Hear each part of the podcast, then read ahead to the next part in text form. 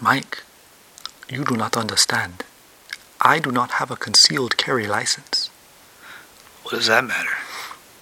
It matters because my feet are registered as lethal weapons. If a police officer were to see me wearing shoes, I could go to jail. Mike, if a police officer sees you wearing shoes, we'll give him some of this coffee. You'll be fine.